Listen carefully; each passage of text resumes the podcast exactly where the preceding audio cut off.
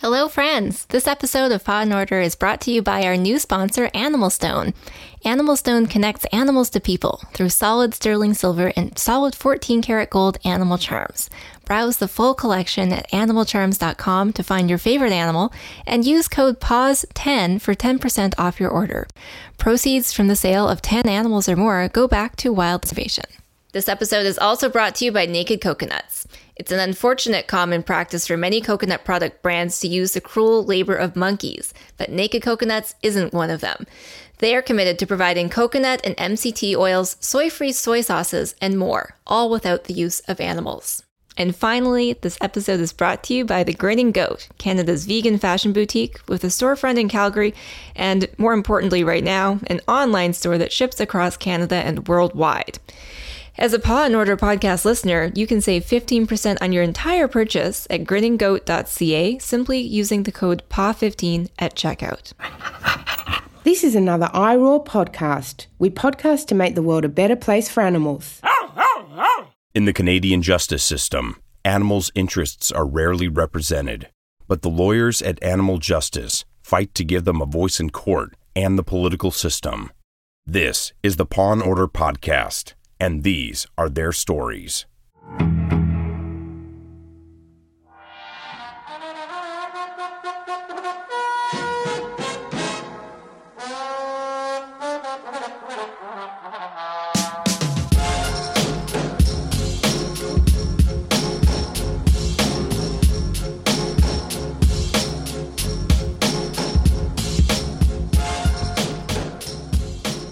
Okay, everyone, welcome to episode 59 of the Paw and Order podcast. I'm joined today by my co host, Peter Sankoff. Hey, Peter. Hey, Camille, how are you? I'm good. So, listeners, uh, we have to apologize. We took off the last episode. We basically just didn't do one. So, we've been off for a month. Um, and we would have let you know in advance, but we hadn't really decided that by the time we recorded the last episode. So there was a bit of a hiatus. We hope you didn't miss us too much. I, but I am not apologizing. We are back. I am not apologizing, Camille. I withdraw that apology.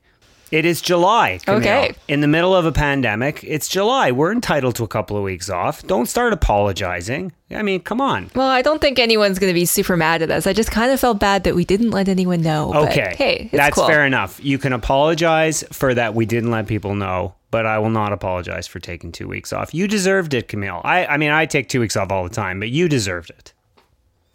I agree. What I did you do? And it was a good two weeks what did off. you do? Yeah.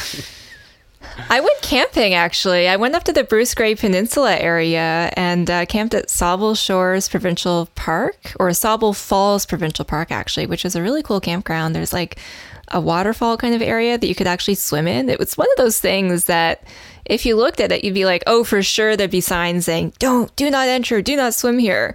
Uh, but there weren't. Like it was totally cool for people to go swimming in this like falls area. So that was fun. Are you sure it And was beach was Ontario? nice. It doesn't feel right that there would be no warnings. Like if it, if you know, are you sure it was Ontario?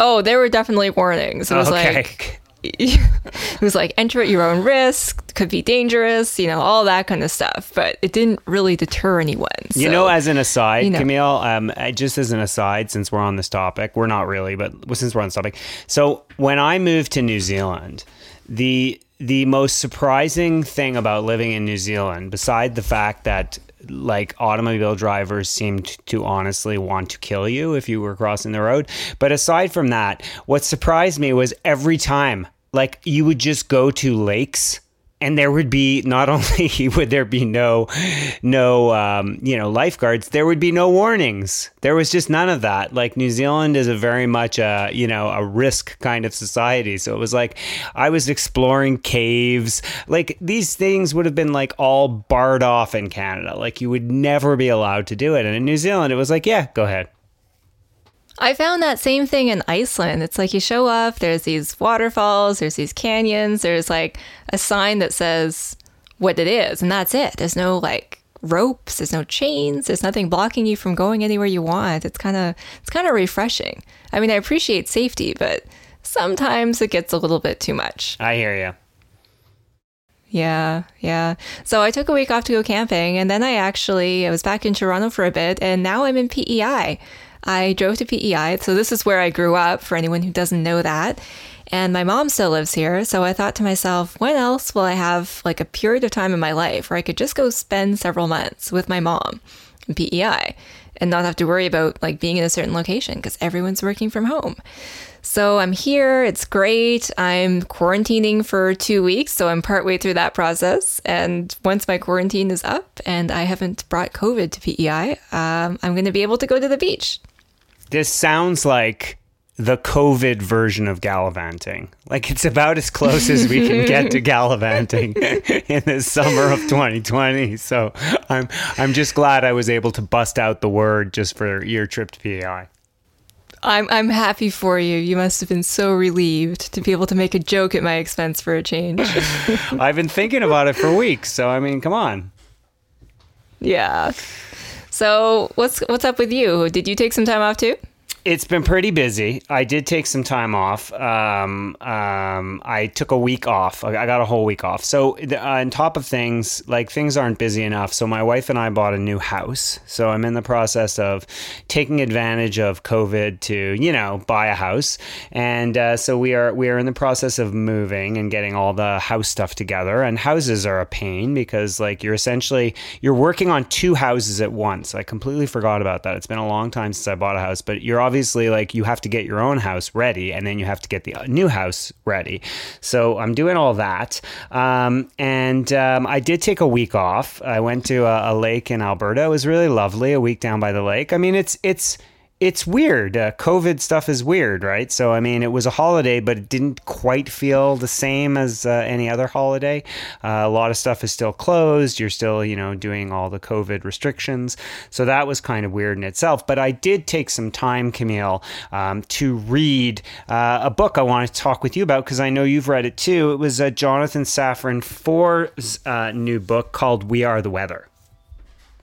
Yeah, yeah, I read that probably early June, late May, and I found it pretty stunning. It wasn't really what I expected.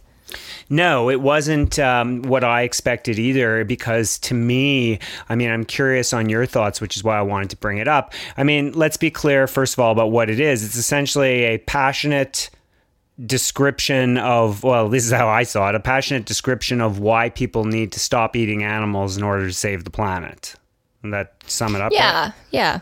But, I, I, think that's right. And when I heard about that, I was like, oh, okay, well, it's going to be like a, you know, like a well written recitation of facts about animal agriculture and eating meat and why it causes climate change and how bad that's going to be. But um, it was completely different. Well, there is that. I mean, that is in there, right? It's just, it's buried very cleverly. It's more of a discursive device like the the the book. This is why I, I said to Camille when she asked how I liked it, and I said I liked it very much, but I said it wasn't for me.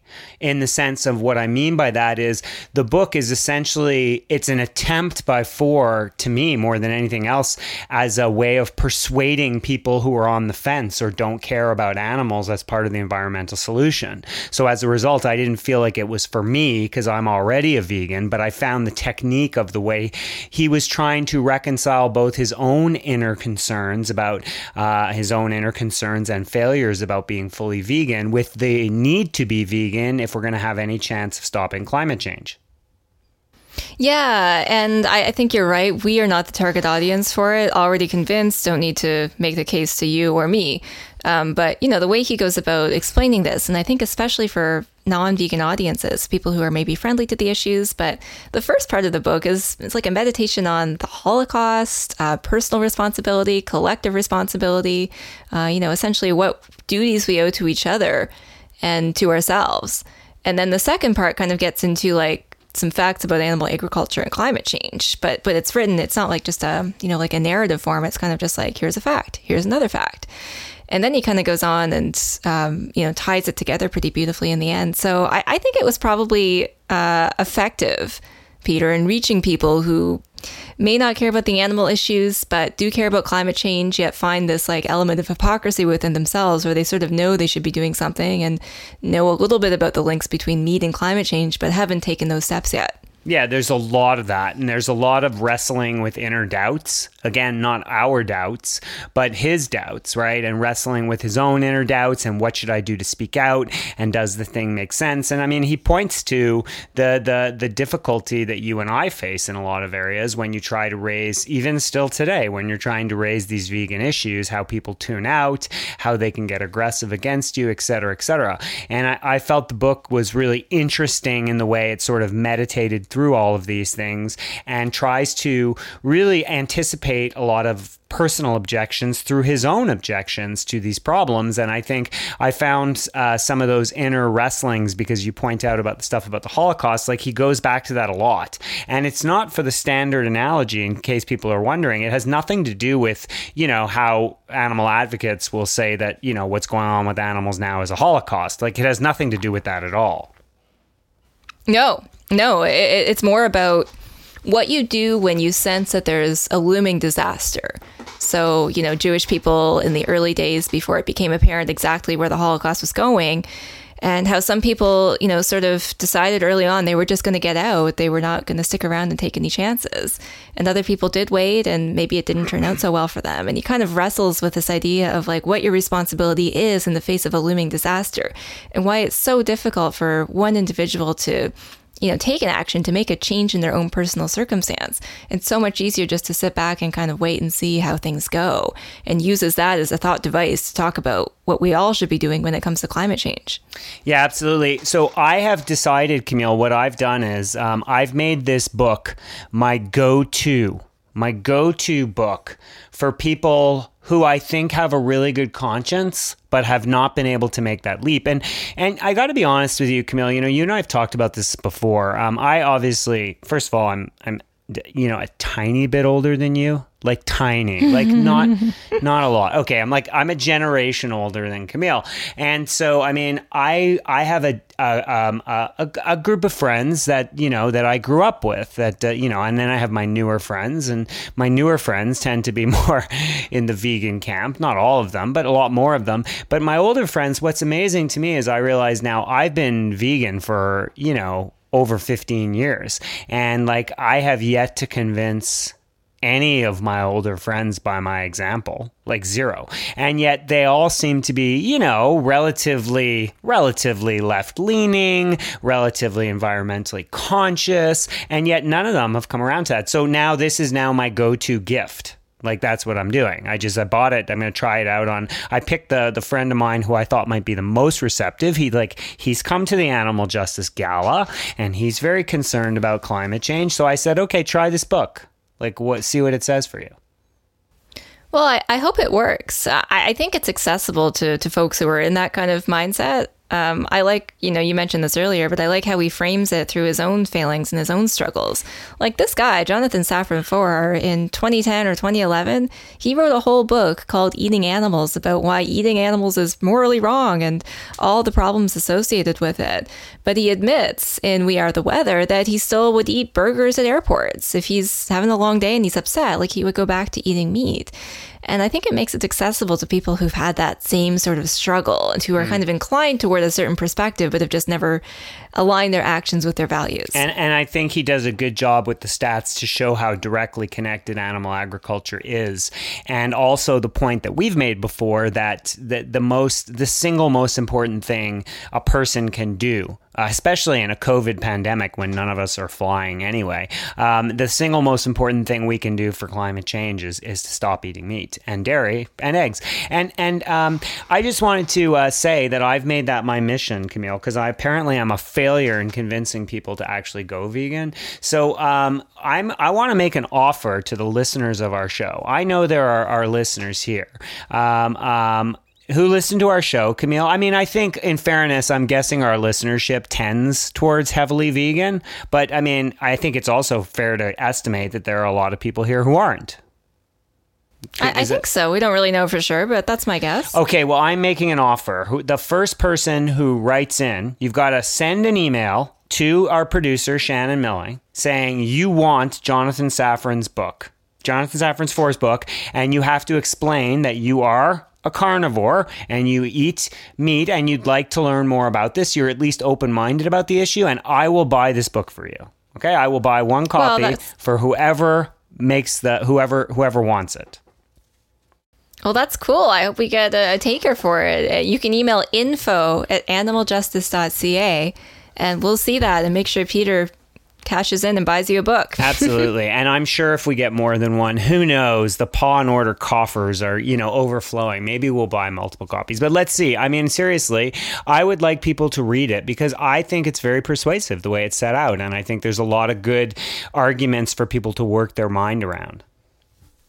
Yeah, yeah. No, I agree. I agree. Excellent book. And uh, you know, if if you let me just also mention something that has given me a lot of joy during the pandemic is I bought an e-reader. I bought a Kobo.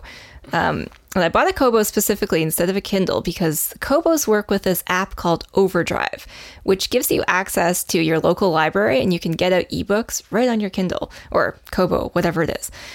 Uh, and Peter, that's how I read his book. I've been taking out tons of awesome books from the library, and I just want to say it's been like a huge um, source of comfort during the pandemic and just something to keep myself occupied. So if you if you aren't already on the Overdrive train, I suggest checking it out because you can get that book there too. Oh God, I'd have to read more. I, I have no time to read. But anyway, yes, reading, reading, good. Reading is good. So I Reading one- is good. I had one more piece of news, Camille. Normally, this would be like the most exciting part of my my my the podcast for me and instead it's become just a chore. And i'll explain why. So like so i think i mentioned before like about a potential trip to the supreme court of canada and uh, i am uh, representing the criminal lawyers association on a criminal case and like you know going to the supreme court of canada is like it's a highlight for any lawyer. And when they asked me to represent them on this particular appeal you ready for the date, Camille? It was like way back in February. Right. If anybody listening in, I mean, it's right before COVID. So I'm like, you know, sure, of course I'd like to be involved in this. This is fantastic. And I'm like, so, like, we were granted leave to intervene in August, which was really nice. And it was nice for about a week until I learned that they wanted to rush the hearing. And now the hearing's going to be held, it looks like, in October. And as a result, like, I don't think it's going to be live. And if it is live, I'm pretty sure I'm not going to be going and I will do a WebEx version of it.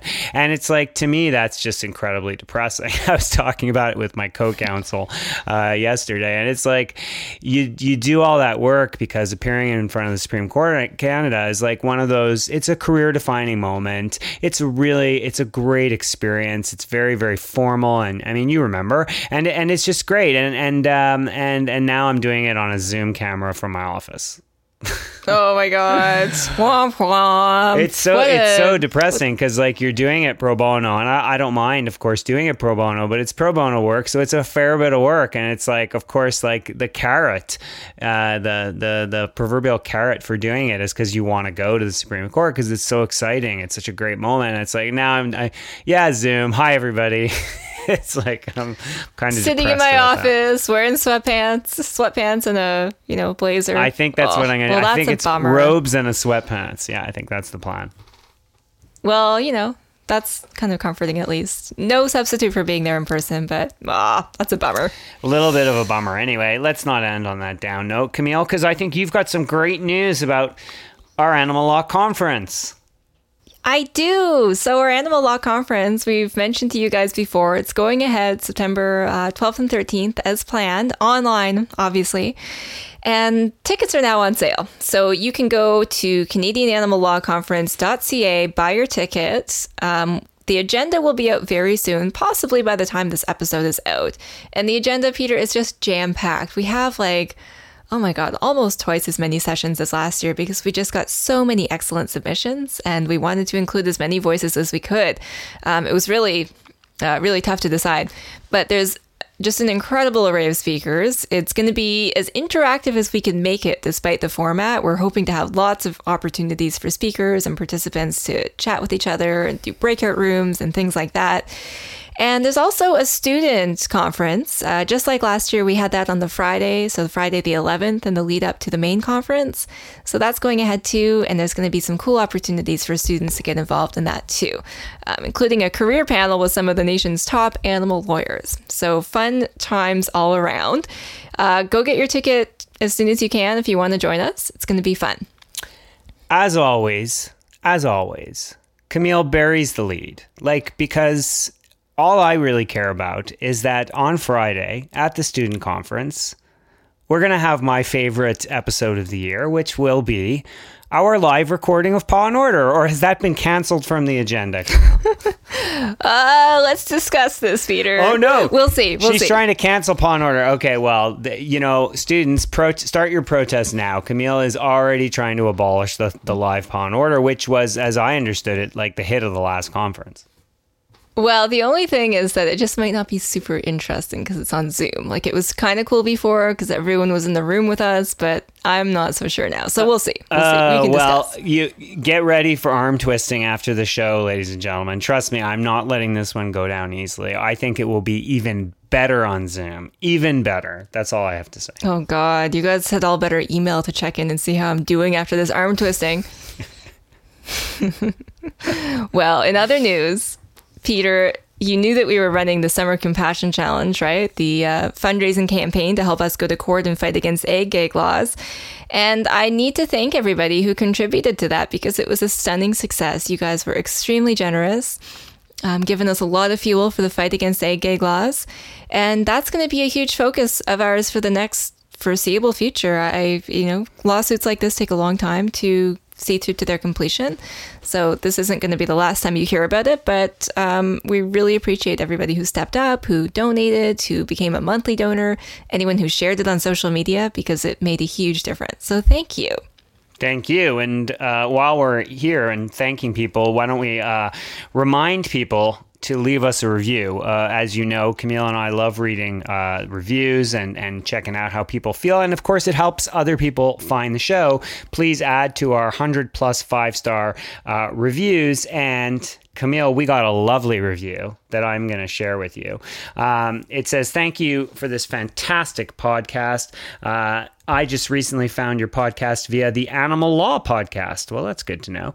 Um, I'm a veterinarian in the U.S. and will be teaching animal welfare and behavior at a vet school. Your podcast is informative. Yes, it is. Engaging, timely, and thought provoking. Even though you are Canadian based, well, even though, Camille, we are Canadian based, you absolutely provide intelligent and uh, critical perspectives, extremely relevant and parallel to those of us in the U.S. and surely other countries as well. Your commentary and topical issues are very broad reaching.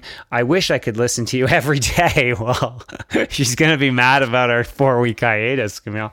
Um, and learn more about animal law issues and ethical concerns. I'm thrilled that I found your podcast and you. Well, thank you so much, Alina. I feel that every veterinarian should listen to Paw and Order, in my humble opinion. Oh, and by the way, I love your very widow witty intro to Paw and Order. Ha ha ha. And uh oh, Camille. You, you see this next part? I'd be more than happy to buy a Paw and Order shirt and proudly wear it while lecturing. Well, I'd be happy for that too. I have the only one in existence. Thank you very much, Alina, uh, Dr. Alina, um, for your amazing review. That just made my day. That is, yeah, that's one of the best reviews we've ever had. Thank you, Elena. That's really cool. And uh, I also need to thank Elena for becoming a Patreon supporter. Um, we've got two new ones this month Jesse and Elena, and also Heather, who increased her support amount to a higher dollar figure. So we really appreciate that. If you want to support us on Patreon, you can do so for as little as a dollar a month or as high as you like. The sky's the limit. We offer regular prizes for our patrons and, of course, our undying gratitude. Animal Stone is a Toronto based, family owned, women run business specializing in handmade solid sterling silver and solid 14 karat gold animal charms. Animal Stone was founded on the principle that humans, animals, and nature must exist harmoniously together to conserve our shared place on planet Earth. Animal Stone believes the joy that animals bring to our lives uh, is an essential component to our ecological systems, so that together we must celebrate and respect their majesty. With the help of in house designer and goldsmith Delane Cooper, over 40 3D animals have been brought to life, complete with a birth story, name, and personality reflective of the animal as it is in the wild. Animal Stone is a team of animal lovers and eco warriors who celebrate the beauty of the natural world while encapsulating this love for wildlife within the miniature bodies that are their Animal Stone charms. Animal Stone's mantra is connecting animals to people, and they have partnered nine of their animal charms up with local and global wildlife organizations to make a difference through rescue, conservation, education, habitat protection, and research. Check out animalstone.com to learn more and use code PAWS10 for 10% off your order today. If you're like us, you're a fan of coconut oil for cooking, baking, or maybe even a moisturizer. But we were surprised and disappointed to learn that coconut products are not always as cruelty free as we thought. I did not know that it's common practice to have monkeys harvest up to 800 coconuts a day to make many of the products that we love. But before you start saying goodbye to coconut oil, we've found a company with all that coconut goodness without the animal labor. Naked Coconuts was born from the desire to help busy people leading busy lives access nutritious foods that taste good and are good for the body, mind, and planet sauces, oils, and protein bites that are all soy free, gluten free, and made from coconuts harvested by human hands, who are paid a fair living wage. So stock up on your coconut oil or MCT oils, soy free soy sauces, and more by heading over to nakedcoconuts.com or finding tons of cooking inspiration on Facebook or Instagram at, at Naked Coconuts. I particularly love some of their stir fry sauces, so please check them out.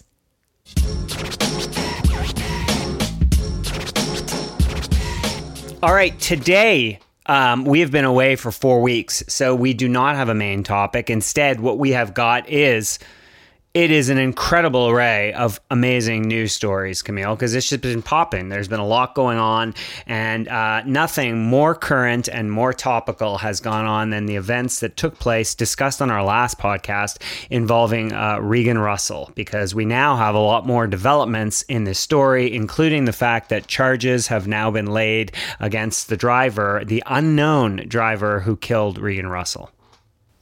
Yeah, so lots to discuss here. This news just came out this week. Um, actually, over the weekend, uh, the family and Toronto Pig Save, Animal Save Movement advocates held a rally calling for charges and also calling for a provincial inquest into her death. And a couple days later, now we're, we're seeing charges. So, Peter, she um, not she, the driver who was behind the wheel of the truck that ran over and killed Regan Russell outside Fearman's Pork Slaughterhouse, has been charged with one provincial Highway Traffic Act offense. He's charged with careless driving causing death. And there's a bunch of interesting things about that. We'll talk about the substance of the charge in a minute, but I want to say just a couple things from the outset. The police didn't release the name of the truck driver. They say he's 28 years old, but they didn't release his name. Um, I'm not one of those people that thinks you necessarily need to name and shame defendants in situations like this, but it's really interesting when you look at the practices of police when it comes to animal activists. They always release a name. Um, you know, just last weekend in Toronto, a bunch of people were charged with a whole whack of criminal offenses for defacing a statue, allegedly, of John A. Macdonald and Egerton Ryerson, who was involved in slavery and colonialism. Uh, and those people, their names were released right away. So interesting. I'm just going to point that out. The police also say that they have reviewed video footage of the incident, but they didn't release that either. Yeah. Uh, so let's just start with that aspect of it. Um, I, I'm, I'm, I, I, am not sure how surprised I am they didn't release the name. I'm a little bit surprised they didn't release the name. It's not uncommon for them to release the name, even in um, in um, in highway traffic matters that are high profile. Like they don't do it in, you know, it's not like everybody who goes speeding is going to get their name released on a highway traffic matter, but like his name is going to be released when the charges go to court. Like it's not like yeah, it is, is going to be. It is public information, and, and I, am just I'm just wondering what the reason was. I'm assuming I, I again I I'm always wary in these cases because where you start speculating on top of speculating on top of speculating. So let's just start with a. I don't know how often they do this, but I do know like I've represented uh, people charged with careless driving causing death, and like their names were released. Yeah, yeah, it's it's unusual. It you know I think demands some explanation, and perhaps there should be some consistency in policy because it is a high profile incident. It's attracted a lot of media coverage. Um, the name is now public information. If they've filed an information in the court, which is like the charging document, it is on there, and someone can publicly access that. So it's not like a private thing at this point. Yeah, um, that is that is uh, definitely a bit of a strange uh, uh, part of this. Yeah. And now, so the other important thing that people are focusing on, and we wrote a blog post about this too, which we'll link to in the show notes. But he's uh, he's not being charged criminally. It's important to understand that there's a big difference between provincial charges and criminal charges. Now, we've spoken at length about this on the podcast before in the context of animal cruelty charges laid under the criminal code, so federal serious legislation versus animal cruelty charges laid under provincial laws, which are different. So, Peter, why don't you put your law professor hat on and explain a little bit about the difference between these two levels of charges? Sure. So provincial charges are what's called regulatory charges. They're essentially the way in which we control the regulation of the Highway Traffic Act. So it's essentially, um, you know, it's that the laws governing speeding and running red lights are uh, under the same legislation. Although I should say, and and we'll come to this in just a moment, there are degrees of severity in charges under the Highway Traffic Act. As you know, if you speed or run a red light, you're looking at a fine. Uh, whereas careless driving causing death is if it's not the most serious offense in the code, it's in the Highway Traffic Act. It's got to be one of the most serious. That's for sure. Um, yeah, yeah, it could be. It, it's it's it does carry with it a penalty of at least two thousand dollars, up to fifty thousand dollars, and potentially up to two years in jail. Yeah, the two years in jail being the the the you know the the one of the highest penalties that's available for any provincial offending. Uh, but obviously, criminal code offending is more serious, and um, it's um, in criminal cases you've got this possibility of two levels of driving offenses. There's dangerous driving, uh, which is dangerous driving causing death, is a, a, far more serious offense with a far more substantial penalty. I believe it's up to life for dangerous driving causing death, and uh, criminal negligence uh, causing death, which is um, um, criminal negligence causing death extends beyond driving offenses, but that is the far more serious uh, uh, type of offending. And, and effectively, the difference between the criminal code versions and the regulatory versions to put it mildly, is that the regulated versions, I mean, eh, to put it as, as simply as I can, the regulated versions are for bad driving, and the criminal code versions are for driving that has reached a level of, of criminality that we morally condemn the nature of the driving that took place. So it's like it's it's kind of an invisible line that certain driving crosses the line from being just careless into dangerous, and the focus more often than not, which I think we're going to come into in just a moment, is often in dangerous driving cases on the, the, the nature of the driving that took place and uh, and the extent of it, which tends to separate dangerous from careless driving. Yeah, and you know the way I try to think about it is that careless driving is something more in, more in lines with like a momentary lapse of attention. So you you know look away for a second and something bad happens, whereas dangerous driving has to be um, not intentional because intentionality isn't isn't the, the concern, but certainly more along the reckless side of things where you're you know potentially taking a risk that you shouldn't be taking, and it, it has more than a momentary lapse of attention involved with it. So yeah, I mean you know, the, as Peter, you point out, the police did have a variety of charging options available to them. Um, anything from the Provincial Highway Traffic Act and and this charge, what seems to me to be pretty much the lowest charge they could possibly lay, um, up toward the the much more serious criminal negligence charges, which they did not lay. So interestingly, they they say in the media release when they when they announced the charges that they didn't find any level of and let me just pull up the, the release here it's so in, I can say their exact intentionality. Words. That's the word they use. Intentionality. Yeah. There were no grounds to indicate this was an intentional act mm. or that a criminal offense had been committed. I mean, I just want to point out, first of all, that dangerous driving causing death doesn't have to involve an intentional act, you know, in, in terms of intentionally trying to kill somebody. That is correct. Um, if a person was trying to kill a person, that would actually be a murder charge potentially. Mm-hmm. So you know, again, and we should point out, obviously, before getting into this conversation, that we don't have access to the evidence that the police do. We don't have access to anything that's not already publicly available. Uh, we don't know why the police made this decision. We don't know on what basis they decided to do that or made this conclusion about intentionality. So we don't know that. But yeah. I do still have questions. Can I? Can I just Peter, say two? Those... Yeah. Can I just say two things, Camille, before because I think I know where you're going with this, and I just want to add my own two little caveats to this, because and before we can discuss what I I think you want to discuss? Because I've read your blog post. Yeah. Okay, let me just add two caveats. Um, one, one thing I was thinking of is this, and, and and I have I share some of the same concerns that Camille's about to raise about the nature of the charge, but I just want to say two things.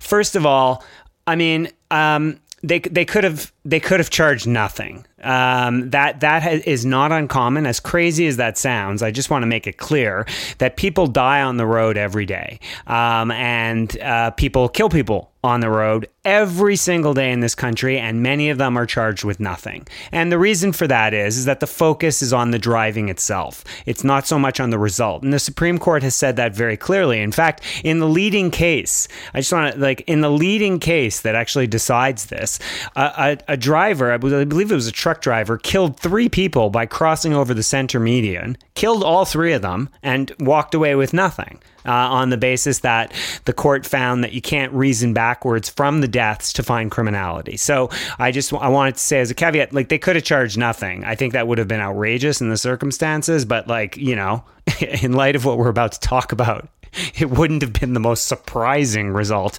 on in world history. So that's number one. Um, number two.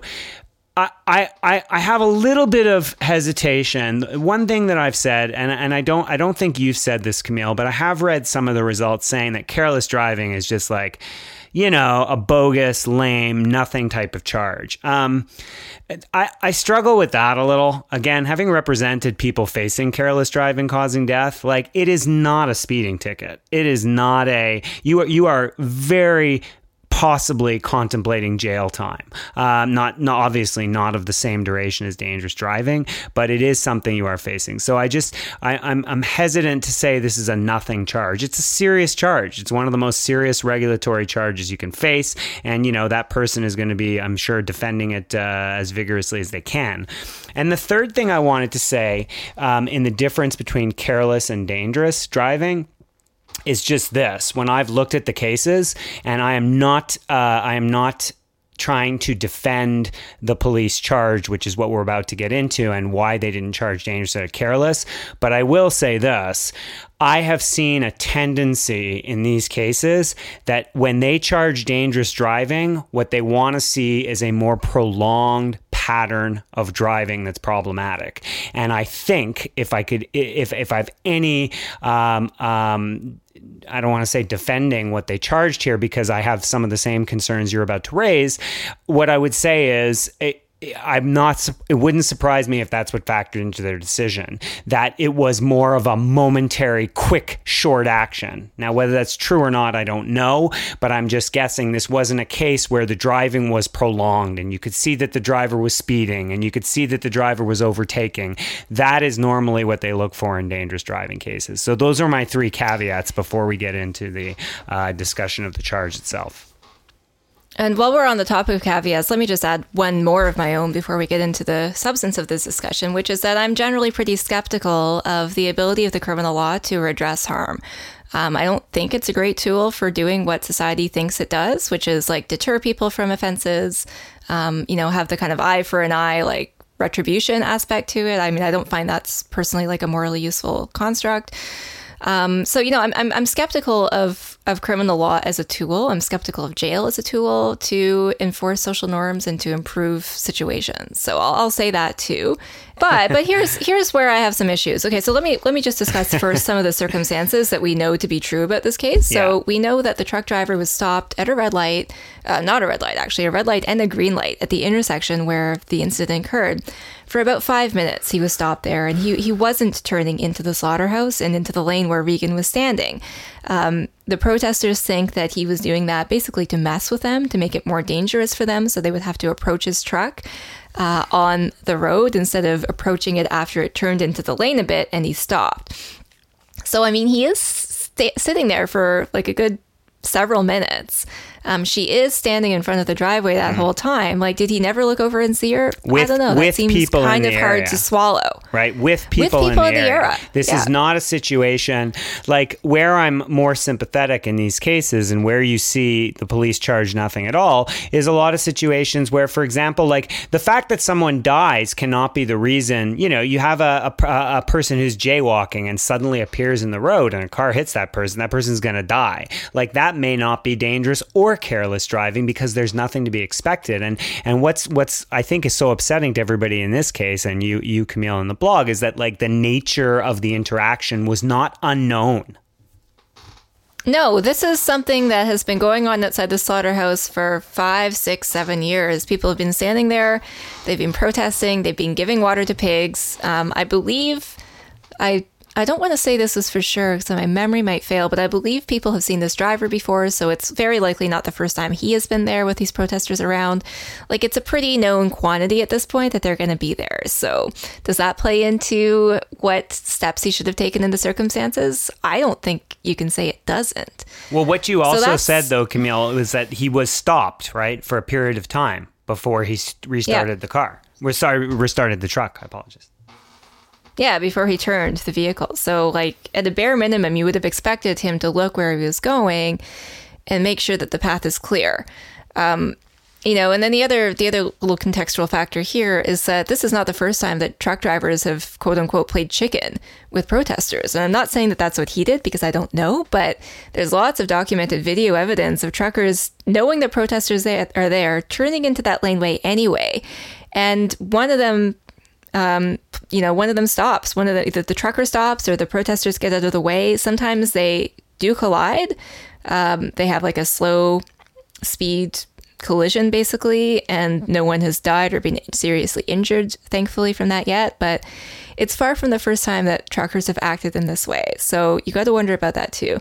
And then the other thing, of course, I'm always wondering about is the fact that this took place two days after Bill 156, mm. the ag gag law, passed, mm. which has, you know, potentially had the effect of emboldening the industry against activists. We don't know, but I'd love to know what communications the truck uh, company sent out to the drivers, what communications the slaughterhouse has sent out to various people. So, you know, again, don't have access to the evidence that police do. But there's do, a lot so of it's, it's there's a to, lot of things that are smoky. You know what I mean? It's like yeah. you, you just you, you you I share your view. I mean, when this originally came out, I was tending towards careless. I'm not I wasn't if you heard my comments from the, the month before, like I, I was not surprised. Um, I was not surprised it got careless rather than dangerous.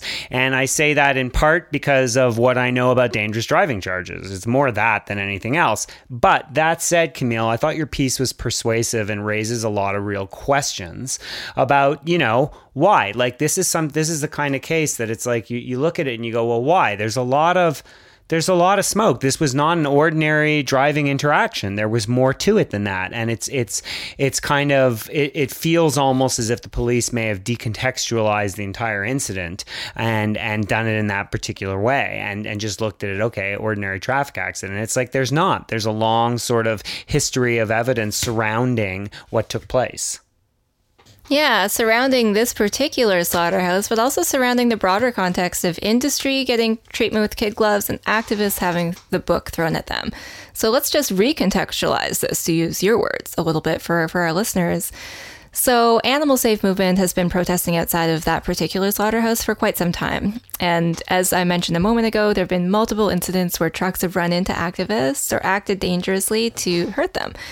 Um, Thankfully, nobody's been seriously hurt or died yet, but the police have never charged anybody for driving related incidents before. It, it's not permissible to hit people with a vehicle, and that has happened, and there have never been charges. So let's just get that out of the way. Um, but what do they do? So they have laid multiple charges against people for various protest issues outside that slaughterhouse. Uh, the most high profile one is Anita Krajnc, who in 2015 was charged by the Halton police, who are not charging the driver criminally but they did charge Anita Krajnc with criminal mischief for giving water to thirsty pigs trapped inside a truck outside that slaughterhouse on a sweltering day. And she was, of course, acquitted after a much publicized trial, but it cost her a lot of money to defend. Um, it's certainly not a pleasant thing to be charged criminally and contemplate having to go to prison if you're found guilty. Uh, and the reason that she was there giving water to those pigs in the first place is again related to a failure of law enforcement authorities to lay charges. So, Peter, we've got, of course, animal transport laws in this country, weak as they may be. They do prohibit causing suffering, undue suffering to animals during transport, including from heat exhaustion or frostbite. But activists regularly documented pigs arriving in that condition or arriving injured, dead, or dying from some other means. And I'm not aware of a single prosecution filed by the CFIA against that slaughterhouse or the trunk company for that kind of suffering. So you've got all this evidence of illegal action by the industry, and no one ever gets charged or punished for it. Yet, anytime the activists are in a position where the industry doesn't like what they're doing, the police seem happy to come in and charge them. Yeah, that is. I, I think that was the most persuasive thing um, that I read out of out of your blog is that this sort of again when you when you look at everything in context, it does. It's not again if you take if you if you completely decontextualize this incident, careless driving causing death, it, it seems like it's a, a, very potentially appropriate case, right? I mean, you had a truck, it started up, it hit a pedestrian. Like again, completely decontextualized and it's like you can see it and i go well it's not it's not outrageous that strikes me as like that's a borderline call dangerous versus careless. But when you put all the context back i can see why why pe- so many people are so upset. Because really when you look at the whole thing in context you see a troubling history and frankly not just the history a troubling uh, uh, surrounding circumstances of this incident that I think raise a lot of questions. And and frankly, I would like to see a few of those questions answered. And uh, and looking at the broader context is not what a careless driving causing death charge is going to do. No, you could never examine these issues in the context of one trial because the only issues that are relevant to the determination of that charge is that particular incident. Well, and so not to mention the that the courts, only the only people who care about it, the only people withstanding at that type of inquiry, as we know, like the victim and the victim's family never have standing in these types of inquiries. The only interests represented are the the state and and the driver. Yeah, yeah, that's right. So, I mean, that's why I think it is good that the family is calling for a coroner's inquest into Regan's death because that's the type of um, inquiry that's typically used to look at broader systemic issues that contributed to somebody's death or multiple deaths. Um, and in this case, I think you could look at both the failure of the slaughterhouse to engage in a safety agreement with these activists, um, the right to lawfully protest outside slaughterhouses, uh, the actions of the police, and whether by you know, ignoring the illegality of the slaughterhouse and the um, drivers for so long, they've contributed to this too. And I think that's all really important to inquire into. I think you're totally right. And in fact, I was more interested than that in, in a sense on that call um, than I was um, in the criminal charge. And, and, normally it's the other way around. And the reason I say that is in most murder cases or homicide cases or death cases, the, you know, the garden variety one, like I'm much more interested in the circumstances of the event, right? And the focus on the actual criminal trial, which really looks at the event in question. But I think every once in a while you have events that that take place that are symptomatic of something more broad. And I think the only way to address those, given the limitations of a criminal trial's focus, is through an inquest. And we've seen that before. Like if you go back, I mean, this is going back quite a ways, but I mean, I remember when I was going to law school, one of the biggest things was, um, the Westray mining disaster in Nova Scotia. And it was a huge issue. And there was a lot of focus about the criminal charges, but the criminal charges faced all kinds of procedural and legal hurdles I'm not going to get into. Uh, in contrast, the inquiry into the Westray mining disaster was incredibly insightful and led to a lot of new rules and regulations that were better for the long term process. And and I think that's what a coroner's inquest has the ability to do. And I, I I'm can't say I'm particularly optimistic about them getting one, but I, I certainly hope that they do. Yeah, yeah, me too. Me too. Well, well, that's a lot. I guess that's, that wraps that up. Yeah, that's a tough story, and it's going to be an ongoing story. And uh, and again, I wish to stress that um, as as we said last time, our, our thoughts are really with uh, uh, Regan's family and friends, and and there's just I, you can see why people are so upset about this and so upset about the charging decision, and and I, I totally understand that. Like I totally understand that this is such a it is, it is just such a, a um, a crazy event that's taken place. That's not the word I was looking for, crazy, but it's just a, it's the type of event that has just really triggered people's feelings and, and emotions, even uh, uh, most especially for those who were there, but even people like me who were nowhere near the place that was going on. It, it's such an upsetting event, and it, it really is something that we need to continue to focus on and look at. And, and that's why I would love to see an inquest into this to focus on what is going on in these areas.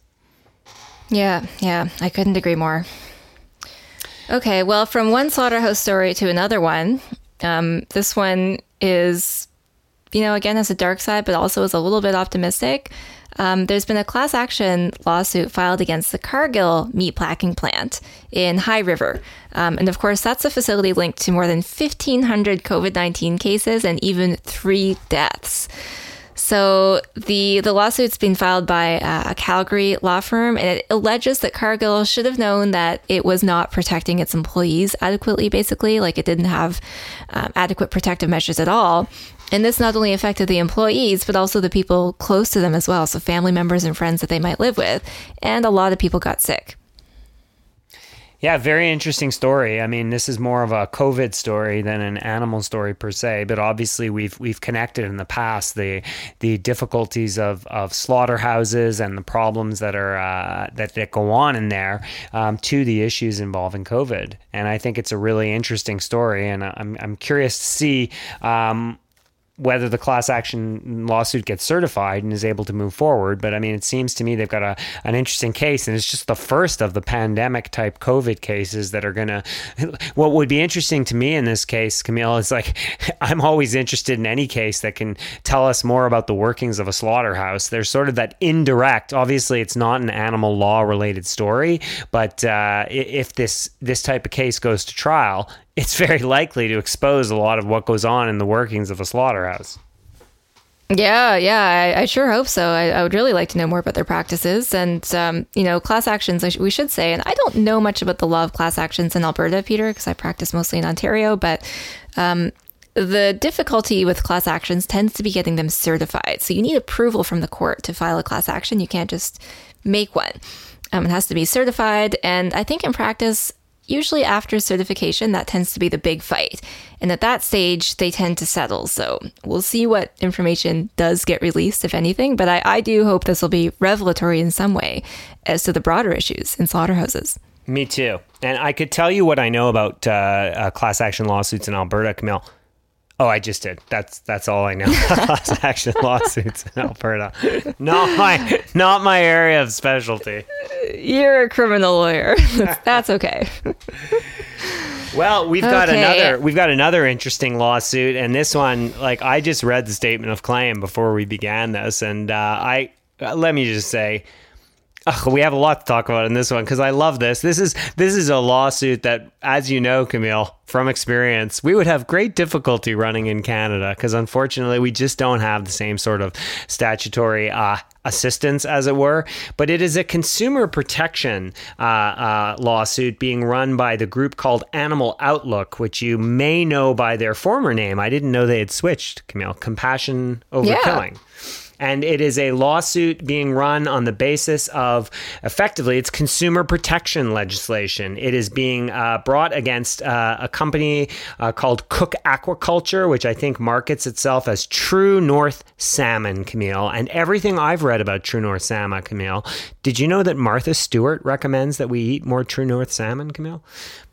Apparently, she's the celebrity spokesperson because, for them. Let me just say, can I tell you all the things about True North salmon that you would want to know if you were trying to buy it? It is sustainable. They go above and beyond the regulatory requirements, Camille. So does Canada Goose, by the way. And its products are ecologically sound, naturally raised, and adhere to, are you ready for this? Optimal animal welfare standards. Well, apparently. Oh, I thought they were going to say the highest standards of wealth, animal welfare, which is their usual line, but optimal's pretty close. Well, Animal Outlook doesn't like it and is bringing a lawsuit. I, what, what I also love about this lawsuit is they're not asking for any money. They just want all the practices to stop. Yeah. Yeah, it's obviously not a self centered lawsuit at all. It's just about the animals. Um, but it's a cool lawsuit. And so they're relying on an investigation they did, actually, an undercover investigation that they did last October, I think it came out, into um, a salmon facility in Maine, basically, this fish farm, where they documented all kinds of awful stuff, Peter. Of course, we, we know a lot about for uh, fish farm situations now, and it's pretty brutal. Animals are kept in pretty terrible conditions. Um, their welfare certainly suffers. They're also an ecological catastrophe. They're terrible because the fish produce a ton of waste. They need a ton of inputs to be fed. Um, they're really not a quote unquote sustainable operation at all, but that's exactly what uh, this this company marketed itself as being. So, compassion over killing, or rather, animal outlook, is saying that they're deceiving consumers and that they should be enjoined from doing so. What I love about this is it's it's great. It's a great lawsuit, and and one of the things I love about it is like it's being brought in the District of Columbia, which is, you know, Washington, D.C. And you may think to yourself, why is it being brought in D.C.? because True North Salmon operates mainly, from what I can tell, in Maine. Does that sound all right? I mean, yeah. it's Atlantic salmon and their operation is in Maine, but they do sell some salmon in the District of Columbia. And oh, why do they do this? I mean, it even says that they market the product in the District of Columbia, which gives you the jurisdiction to do it. And of course, the reason why Animal Outlook is bringing it is because the District of Columbia has a really favorable Consumer Protection Act. And most importantly, here's my favorite part. And Camille, I bet you, as you know, executive director of Animal Justice, are salivating over this clause in the CPPA, which says that a nonprofit organization may, on behalf of itself or any of its members, bring an action seeking relief from the use of a trade practice in violation of a law in the district, including a violation involving consumer goods. Um, um, in order to test or evaluate qualities pertaining to use for personal household or family purposes. So essentially, a nonprofit organization can just go and bring a lawsuit uh, and say, well, these consumer things that they're saying in their advertising are false. Now, we can do that in Canada, can't we, Camille? Uh, yeah, actually, we can do some of that we've got pretty reasonable stuff at the federal level, and there's there's all kinds of provincial acts too that no one has really explored in the way yet that they need to. But see, but I, cool. I was being facetious. Do we have the ability? Is there actually? I thought we had to go through the competition bureau or, or whatever. I thought, or is that just the easiest way to do it? Yeah, no, there's actually a consumer supervision. You you've got to do it under the Competition Act, but but you can sue yourself. Oh, fantastic! Then I take it back. Then we could do the exact same thing. And yeah, and cool. I just um, I just wanted to shout out to uh, my friend Jay Shooster, who's one of the lawyers on this. They're represented by Richman Law Group, which is a great consumer protection firm, and they do all kinds of animal focused litigation. Well, I love these lawsuits. I want to bring more of them. I mean, I know I, am guessing, um, I, although I would probably guess that in the U.S. they have more favorable cost sanction provisions. Does that sound probably uh, likely? And that they're not facing oh, yeah. quite oh, yeah. as many cost sanctions if they lose, so it's a little riskier. But I mean, I love these types of litigation. We've talked about that in the past. But anything that can, you know, break through the ridiculous marketing efforts that are put on by so many of these industries um, in terms of their animal welfare, you know wonderful bona fides would be great. I think that's the type of, uh, of litigation that's really useful in slowly breaking through uh, the messaging morass.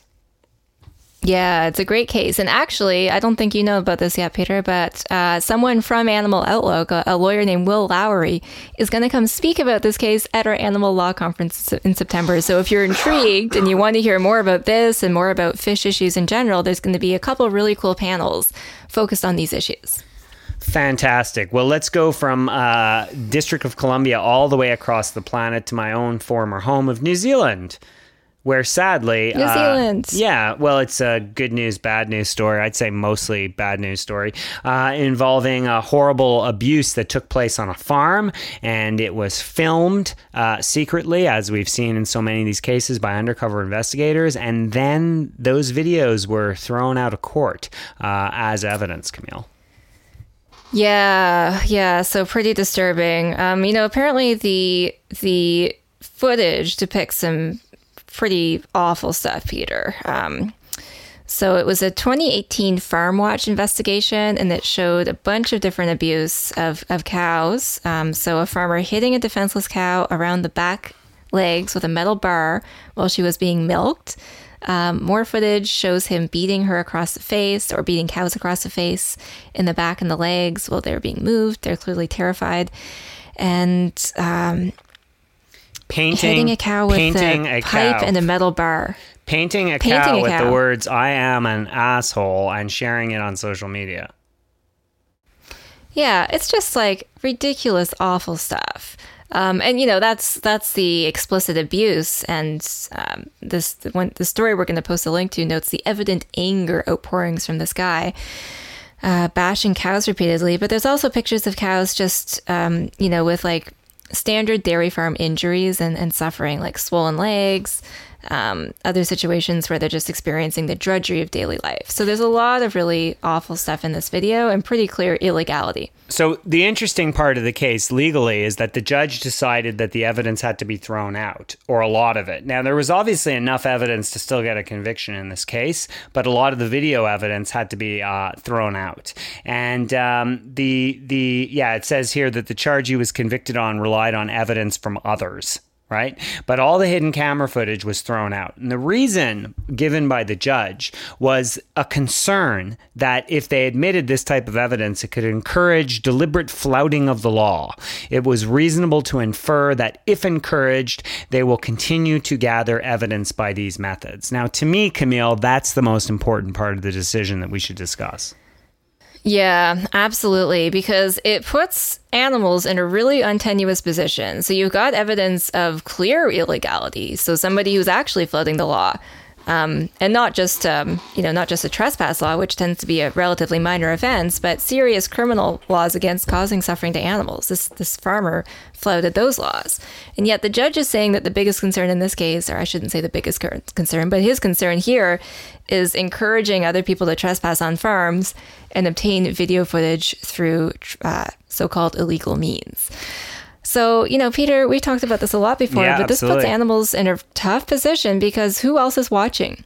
There's Yeah. no inspections. There's no um, well, certainly in Canada, New Zealand's a little bit different, but there's not certainly comprehensive government inspections of farms.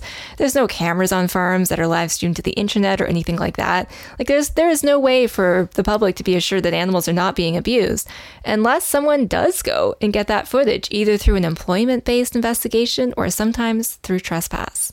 Yeah, so I've been worried about this for some time. You and I have had private uh, conversations along the lines. I believe I, I, I, I believe, if I'm accurate, it might have been with you or with some other friends, but I predicted this would happen at some point. I really, I predicted that at some point judges would try and analogize um, to effectively police, right, who go in without warrant and they, you know, illegally gather evidence, or legally or illegally they trespass or gather evidence in some way.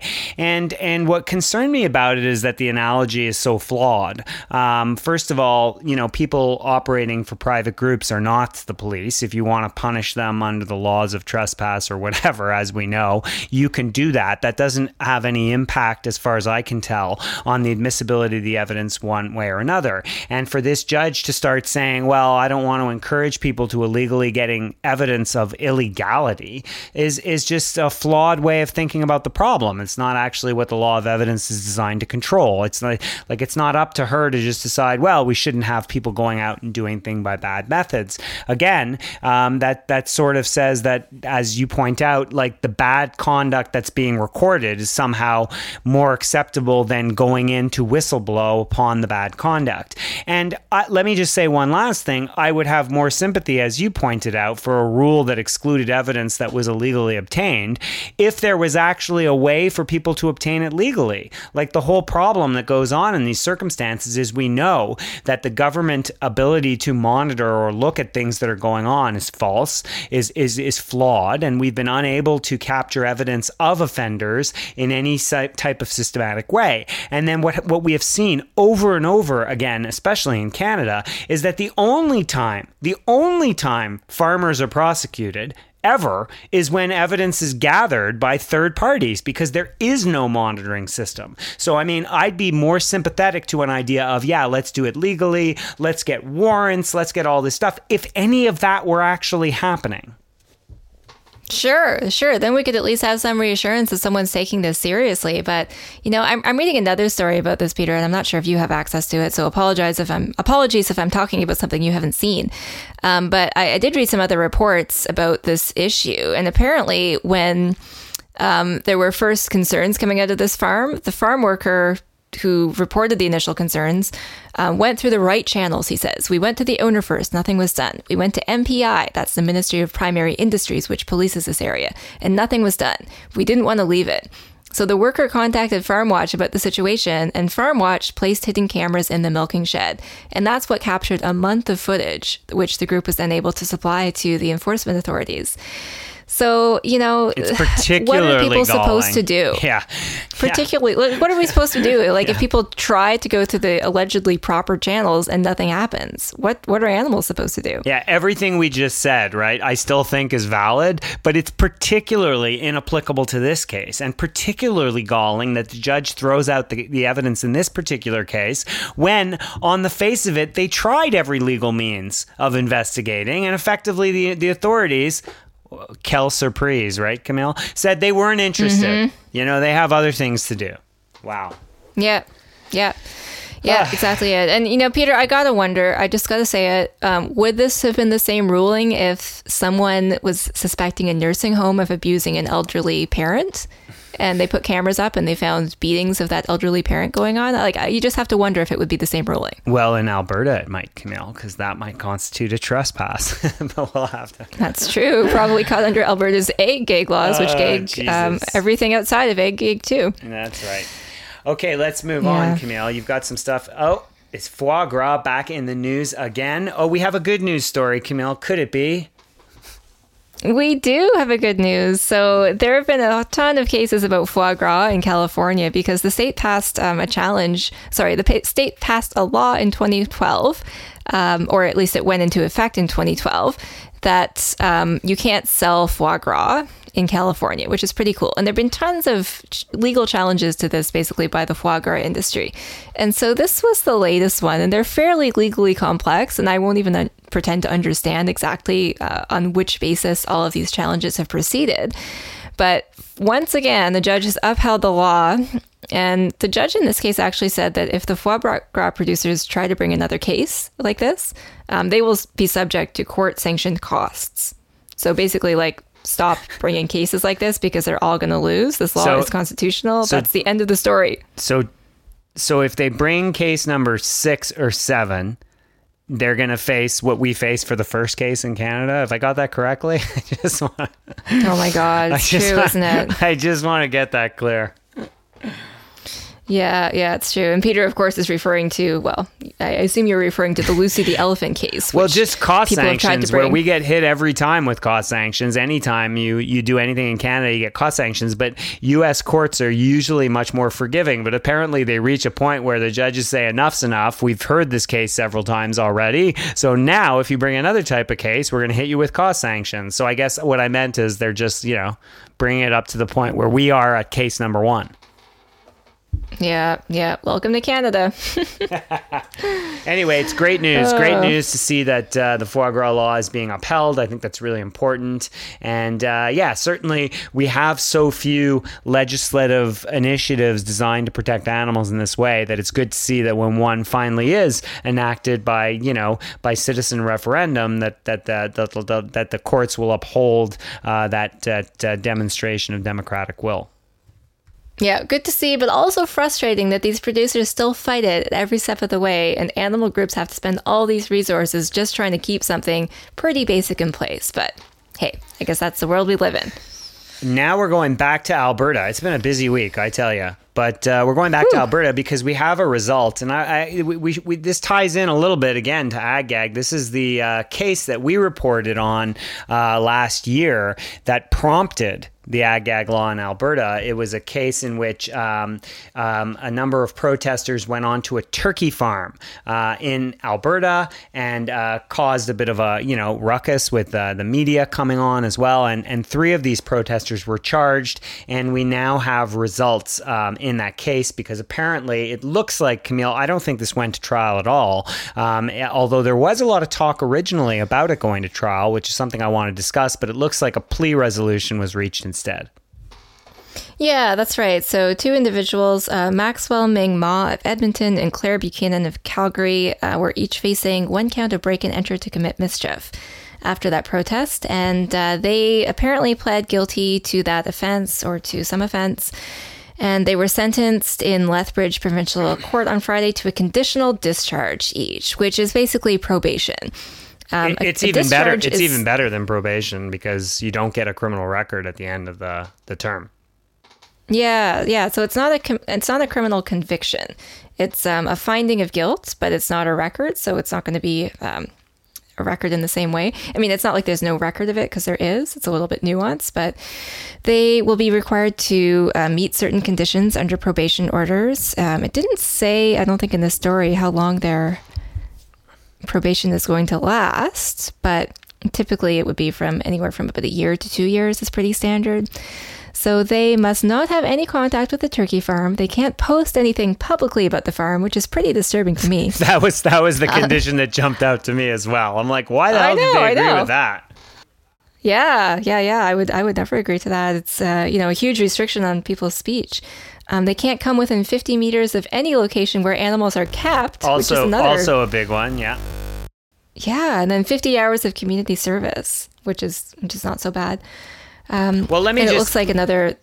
The, the, third person was planning to be in court um, probably by now and probably did plead by now. So let me can I just give a take? I'm curious on your take, but I mean my take is this, right? We've said this before. Like they protested, valid, right? They broke the law. We, we've I've told protesters before um, that if you're going to go in and do something, you're always risking um, breaking the law. I mean, we've also discussed on this before, Camille, that like they could have chosen to try and argue they weren't trying to commit mischief right? I, I, mean, I think a daytime protest in the middle of a turkey farm is a tough call. Um, I think we've discussed that before too. I think I think it's a it's tough to say you weren't trying to interrupt or disrupt the working of the farm. Like that's just going to be a tough defense to run. But they chose to do that. They were advised um, beforehand um, of the possibility of charges being laid. Charges were laid, and they reached a resolution. Like at a certain point, I would say um, the resolution that was reached by Alberta standards was very fair. like, I mean, I've seen people get a lot more for a lot less. So uh, I would say a conditional discharge where these people get to go free and uh, is is is a perfectly reasonable result. So I mean, I think at the end of the day, they chose they didn't want to run this trial. Uh, perhaps COVID had something to do with it. Perhaps the fact that uh, it would have gotten, um, they would have been less able to to run the trial in a way that would have would have you know brought to light some of what they felt was going on at the turkey farm, and and that is certainly every protester's choice. Yeah, yeah, it is. Um, you know, interestingly, this incident at the turkey farm was actually the impetus for Alberta's ag gag legislation.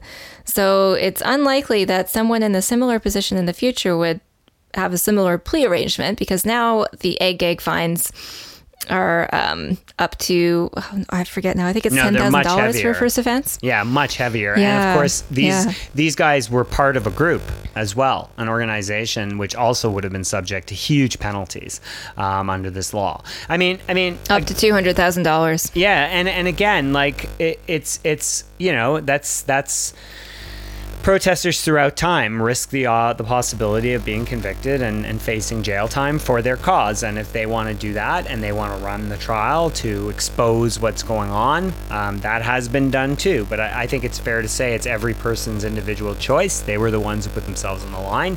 They've chosen to plead guilty, and and and they've received uh, a result that is, you know, in the scheme of things, reasonable. Yep, yeah, there we are. But civil disobedience, it's an important part of social change. There's no question, and I think this story will continue to resonate because of course, as you point out, it led to much bigger things. It's it's part of the narrative of what's going on in Alberta. So uh, it's it's it's kind of interesting that it's reached this conclusion. Yeah, yeah. All right, now jumping overseas again, our last news story for today is um, a very heartbreaking story, actually, about um, a million minks being culled in the Netherlands and Spain after um, a bunch of farm workers and many of the minks tested positive for COVID 19. So it looks like 100,000 minks have been culled in Spain, Peter, and um, let's see, I'm not sure about the number, and it's not immediately apparent to me how many in um, in uh, the Netherlands, but must be quite a few if the total's a million. Mm. So, yeah, it looks like it's unclear exactly the source of the COVID 19, whether it came from the minks and was passed to farm workers or vice versa. They're not even sure of the mechanism by which that can happen, which way it can go. Uh, but apparently, COVID is showing up on mink farms in Denmark as well. Wow. And of course, the response is just killing all the animals. Um, the troubling thing about this is that apparently mink farming in, in the Netherlands is supposed to be phased out in just a couple years by 2024. Mm. Um, but there's no legal requirement at this point that those farms not restock with minks. Um, but apparently, there are some calls for the closures to speed up in light of the situation. So the Dutch parliament did consider a motion by the Dutch Party for the Animals calling for faster shutdowns. But overall, I just think it's really crappy. Like, we know that keeping wildlife and these beautiful semi aquatic animals in cages like this is awful for them and also the perfect breeding grounds for disease. But who pays the price when our folly leads to them getting sick? Of course, it's them, not us.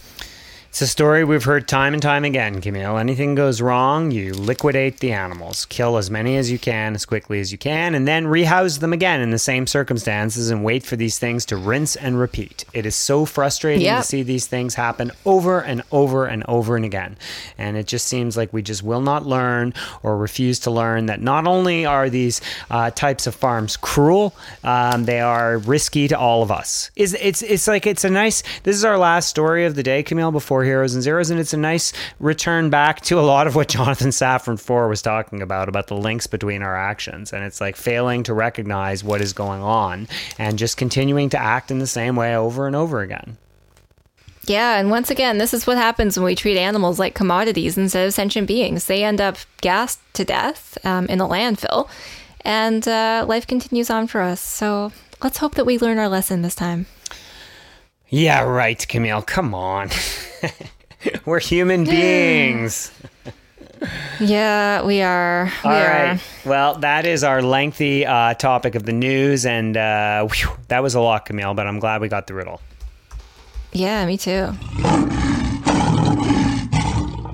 Heroes and Zeros. And now it's time for everybody's favorite part of the show Heroes and Zeros. Camille, it's Heroes, Heroes and Zeros. and Zeros. Here we are.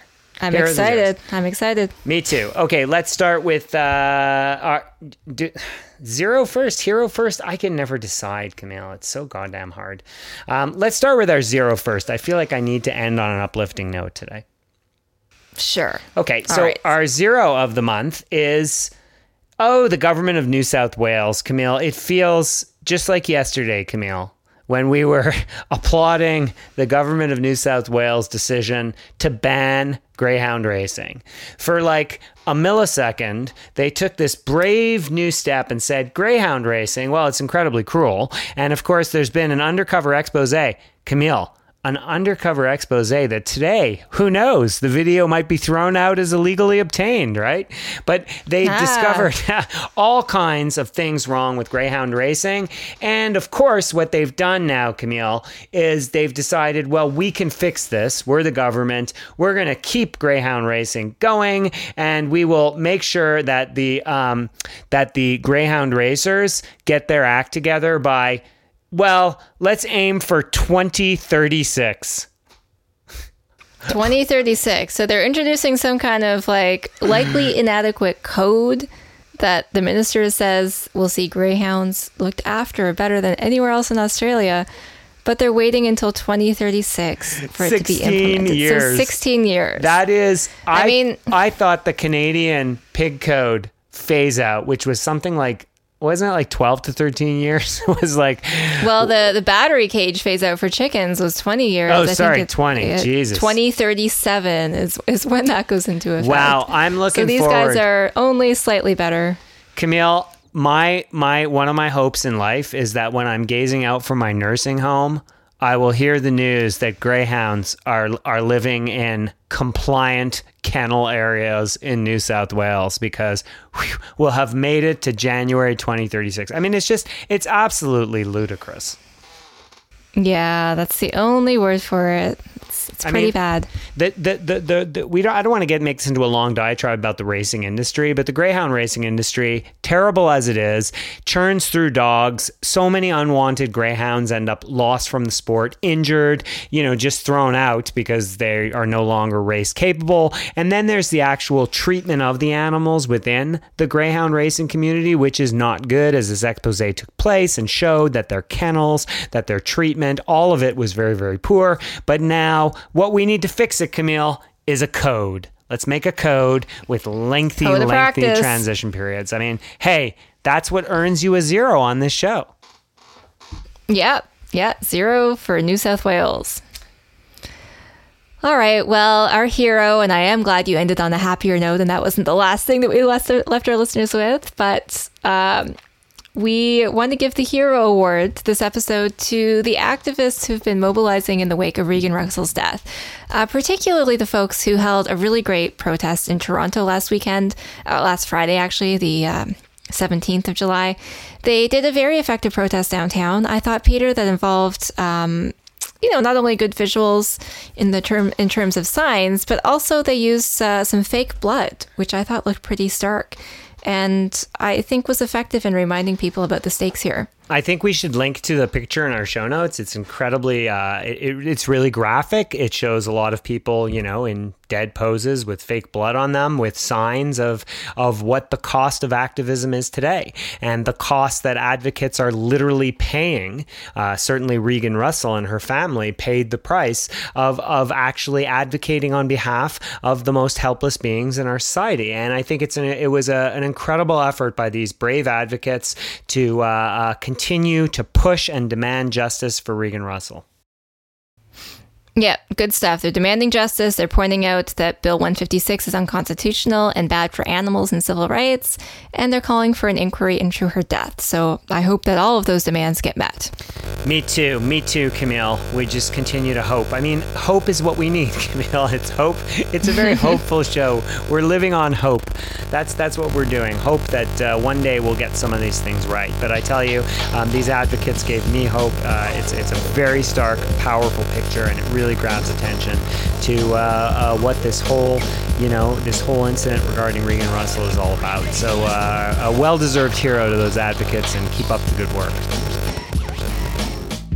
All right, that's our episode for this week. It's been nice to be back, and we'll see you all in a couple more weeks. We'd like to thank our listeners for tuning in today. We'd love to ask you to subscribe to the Paw and Order podcast using Apple Podcasts, Stitcher, Google Play, Spotify, or your other favorite podcatcher. Also, please leave a rating because it helps more people find the show. And if you can, please tell other listeners to share the podcast so more people can hear us.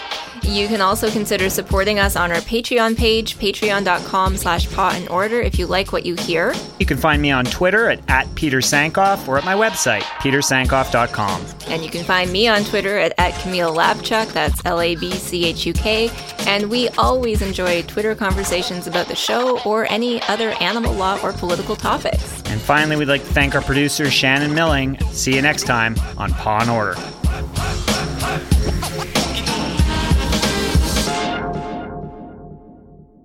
For more great iROAR podcasts, visit iroarpod.com. That's I R O A R P O D.com.